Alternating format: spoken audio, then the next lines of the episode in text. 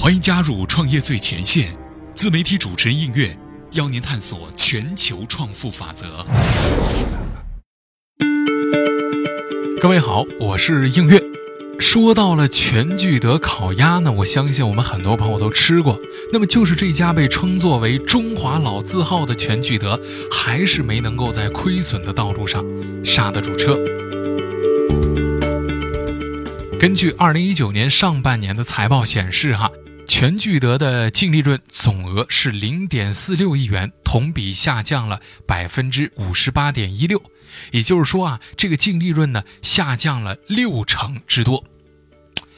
创建于一九八四年的全聚德，历经沧桑百年，躲过了战火，顺应了变革，走过了晚清、民国、新中国三个重要的历史节点，如今呢，终于迎来了最好的发展时代。然而，却陷入到了业绩低迷的沼泽之中，无法自拔。这个似乎有些说不通。但是，当您静下心来想一想，确实有他自己的原因。所以说呢，今天的节目还要跟大家一起分享到的是来自于中华老字号全聚德失宠的百年烤鸭。全聚德的高光时刻出现在了上市之后的五年时间。二零零七年，全聚德在深交所上市，成为国内首家上市的老字号餐饮企业。上市的当天呢，股价更是大幅度的上涨了百分之二百二十三点一八。公司内部呢，造就了十八位千万富翁。上市之初啊，全聚德呢凭借着国宴的标签是一路高歌猛进，业绩呢也是直线上升。这种高速增长的态势在2012年达到了巅峰，全聚德的营业总收入呢飙升到了19.44亿元，净利润更是高达了1.52亿元。全聚德的辉煌源自于一次战略重组。二零零四年的四月份，首旅集团啊成为了全聚德的第一大股东，并且呢将仿膳饭庄、丰泽园饭店、四川饭店尽数收入囊中，成立了中国全聚德股份有限公司，国内中式餐饮业的巨无霸由此诞生。但是呢，但凡什么事儿哈，它都有两面性。金字招牌的优势获得了资本的支持，那这全聚德是如虎添翼啊，一时风光无两。那么在资本扩张的道路上渐行渐远。餐饮企业想要保持高速增长，扩张是不二的选择。那么根据公开的资料显示，截止到二零一八年的十二月三十一号，全聚德呢一共开设了一百二十一家分店。包括四十六家直营店、七十五家加盟店，甚至呢还开到了缅甸、日本、澳大利亚等国家和地区。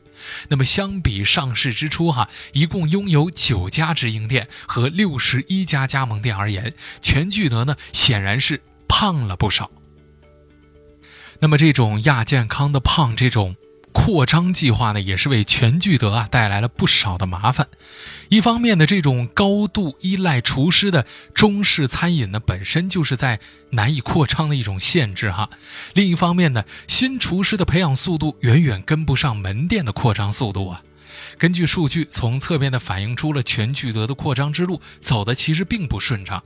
根据此前的财报显示呢，全聚德的大部分营业收入呢依然是来自于北京地区的，而其他地区所贡献的这个营业收入呢占比啊不超过百分之十，而且呢利润更加的低。这也就意味着哈，除了业绩迟迟不见起色之外呢，全聚德同时还面临着走不出北京的困境。针对扩张之路这些的障碍呢，全聚德也是给出了一套解决方案，那就是寄希望于黑科技。这是一个什么样的黑科技呢？全聚德和德国的一家科技企业合作，研发了一款专门用于烤鸭的微电脑式的傻瓜烤炉，并且呢，计划在北京地区部分门店来强制使用。这样的使用呢，也是为了实现标准化，这的确呢是有助于这门店的扩张啊。但是呢，简单粗暴的流水线作业，这也就让烤鸭完全丧失了舌尖上的那种难以言明的味道。一边享受着巨大的品牌溢价，一边呢用大众口感的烤鸭来愚弄消费者，被斥为背叛了百年传统技艺的全聚德，彻底的毁掉了消费者最后的一丝好感。失去灵魂的全聚德渐渐地尝到了苦果。虽然说啊，这门店呢是越开越多，但是可以接待的消费者却越来越少。事实上呢，对于消费者而言，全聚德过高的售价并没有令人反感而不满。然而，售价和口感不成正比的时候，这就多多少少的哈有些啊恃宠而骄的这个意味了。那不巧的是呢，这一届消费者恰好谁也不惯着。那么在美团点评之上呢，北京大部分门店的评价呢只达到了三点八分，这消费者的普遍都认为这个味道一般，售价过高，令人极其失望，服务太差，不值一尝。面对发展和扩张的瓶颈，全聚德也尝试突围。全聚德的品牌号召力呢在下降，这已经是一个不争的事实了。那么面对这样的业绩，说不急那是假的。二零一四年，也就是业绩持续下降的第二年，全聚德通过定增的方式呢，引入到了 IDG 资本和华网集团，一共募集到了资金达到了三点五亿元。IDG 资本的加入，让全聚德呢有了互联网化的底气。面对业绩增长的天花板，全聚德终于决心来放弃死壳高端定位，试水互联网。具体的方式呢，就是开展外卖的业务。在二零一四年财年的年报当中显示呢，全聚德提出，随着市场环境的变化，高端餐饮不再是主流的。市场份额了，那么全国的这个餐饮业务呢，正在向大众消费来转型和提升。为此呢，全聚德内部啊重新进行了开店模式的调整。未来新建门店的面积呢，一般将控制在两千平方米左右，门店小型化，菜品呢精细化，并且啊增加了外卖业务，加强并购的力度等等措施来改变现状。二零一五年的八月份。全聚德注资一千五百万，占股百分之五十五，与重庆狂草科技、北京纳智达克信息科技共同出资，成立了鸭哥科技，推出小鸭哥外卖平台，负责全聚德的互联网化运营。六个月之后，小鸭哥正式上线，与百度外卖签署了战略合作协议。不过尴尬的是啊，这一次试水的互联网呢，仅在一年之后便宣告失败。鸭哥科技呢，并未帮助全聚德提升多少业务，反倒拉低了整体的利润。根据全聚德二零一六年的财年的年报显示，哈，鸭哥科技二零一六年净亏损一千三百四十四万，二零一七年半年报也显示，哈，这鸭哥科技呢，当期净亏损二百四十三万元，营业收入三十六万元。全聚德坦诚，鉴于一年多运营并未达到经营的预期，这鸭哥科技已暂停运营。鸭哥科技停运之后呢，全聚德对于外卖的探索似乎也陷入到了停滞。中国食品产业评论员朱丹鹏呢，在接受我们记者采访的时候啊，曾经表示过，说这个全聚德呢做外卖本身它就是一个错误，因为全聚德以烤鸭为主的产品结构和当前的外卖主要消费群体呢是不匹配的，而且呢套餐的这个定价太高了，性价比方面呢难以激发消费者重复购买的欲望。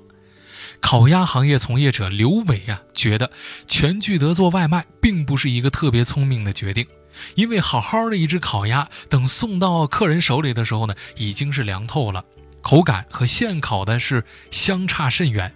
这实际上呢，对于品牌形象的损害也是一个特别重要的问题。同时，这在侧面反映出了全聚德并不太重视消费者的食用体验。尽管啊首次转型以失败告终，但是这全聚德并没有放弃。二零一七年三月，全聚德计划收购主打粤菜系的休闲餐厅品牌汤城小厨，意图呢与全聚德在价格、菜品和消费人群上形成一个互补。但是令人颇感到意外的是呢，就在同年的八月份。全聚德收购的这么一个啊收购计划终止了，并且呢发出了通知，说由于交易的复杂性以及推进的不确定性，无法按时完成交易。但是具体原因呢并没有透露。然而屋漏偏逢连夜雨，相比起全聚德，资本的嗅觉其实更为灵敏。二零一八年的二月一号，全聚德收到了 IDG 资本的股份减持计划告知函。这个计划呢，在公告披露之日起三个交易日后的六个月内，以集中竞价交易、大宗交易或协议转让等方式呢，减持了所持有的全聚德的所有股份。不过呢，由于 IDG 资本的这个减持计划呢，期限已经。届满了，所以说呢，只减持了七十三点三一万股，占到公司总股本比例的百分之零点二四。但是这并未阻止 IDG 的清仓大计，类似的戏码又在之后上演了一回。二零一八年的十一月份啊，IDG 资本呢再次计划减持所持有的全部全聚德的股份，不惜亏本也要减持股份。这样一个举动呢，被外界解读为资本其实已经不再看好。全聚德的未来，其实啊，这样的金字招牌呢，也并不能够持续的维持业绩增长。显然，全聚德属于后知后觉型，在相当长的一段时间当中呢，全聚德啊，几乎就是北京烤鸭的代名词，所拥有的品牌优势呢，无人可及。然而，随着烤鸭行业的竞争加剧，这家百年老字号正在被新兴的品牌赶超，金字招牌逐渐失去了光芒。根据此前媒体的报道显示呢，目前在北京专做和兼做烤鸭的餐厅呢，加起来超过六千多家，其中一些烤鸭品牌在市场上的号召力已经超越全聚德，比如注重餐厅氛围，还有菜艺创意啊，器皿搭配的高端品牌大董，价格实惠的四季民福，以及主打焖炉烤鸭的老字号便宜坊等等。在美团点评上，北京烤鸭商户的排名榜上呢，全聚德只排到了第十二名，而第一名则是四季民福烤鸭。无论是就餐环境、菜品的品质，还是回头率上，四季民福的烤鸭呢，都已经超越了全聚德。刘伟同样认为啊，属于全聚德的时代已经远去了。他告诉我们，创业最前线记者，全聚德的属性呢，早就已经从啊这个中华老字号变成了北京的旅游名片。它代表的文化意义呢，远大于餐饮本身的价值。全聚德已经沦为了北京的一个旅游景点，客户群体也变成了外地的旅行团。烤鸭爱好者王子星更是认为啊，这全聚德完全是一个将一手好牌打得稀巴烂的典型。总结起来就是仨字儿。不认真，这菜品不认真，服务不认真，经营模式也不认真。在刘伟看来，任何一家餐厅呢，都需要这个菜品啊、环境啊以及服务中至少一样来打动消费者。而在如今的这个餐饮行业的竞争激烈之下呢，在全聚德的这三点的优势其实并不突出。与其他烤鸭品牌不同的是，全聚德改革创新的这个步伐呢，显得有些缓慢了。比如，同样是做烤鸭的大董，一直持续走年轻化的道路，不断的创新，形成了独特的大董中国意境菜。二零一七年的十二月，大董纽约店呢正式营业。根据媒体报道，短短两个小时之内，两千五百份烤鸭就被全部预订完毕。那么相比之下，恃宠而骄的。全聚德或许真的应该重新找回一下自己的灵魂和定位了。那么，对于全聚德而言呢？追求开店的数量，这是一个大目标，但是并不是最主要的目标。如何打磨产品、收获口碑、提升服务质量、潜心的来修炼内功，这才是首先要解决的问题。那么，作为一家拥有一百五十五年历史的中华老字号，全聚德呢是依靠消费者的支持才走到这沧桑百年的。那么，如果离开消费者，并且离他们越来越远，恐怕最终还是要难逃被抛弃的命运。总的来说，一句话：民能载舟，亦能覆舟，放在这个地方，同样适用。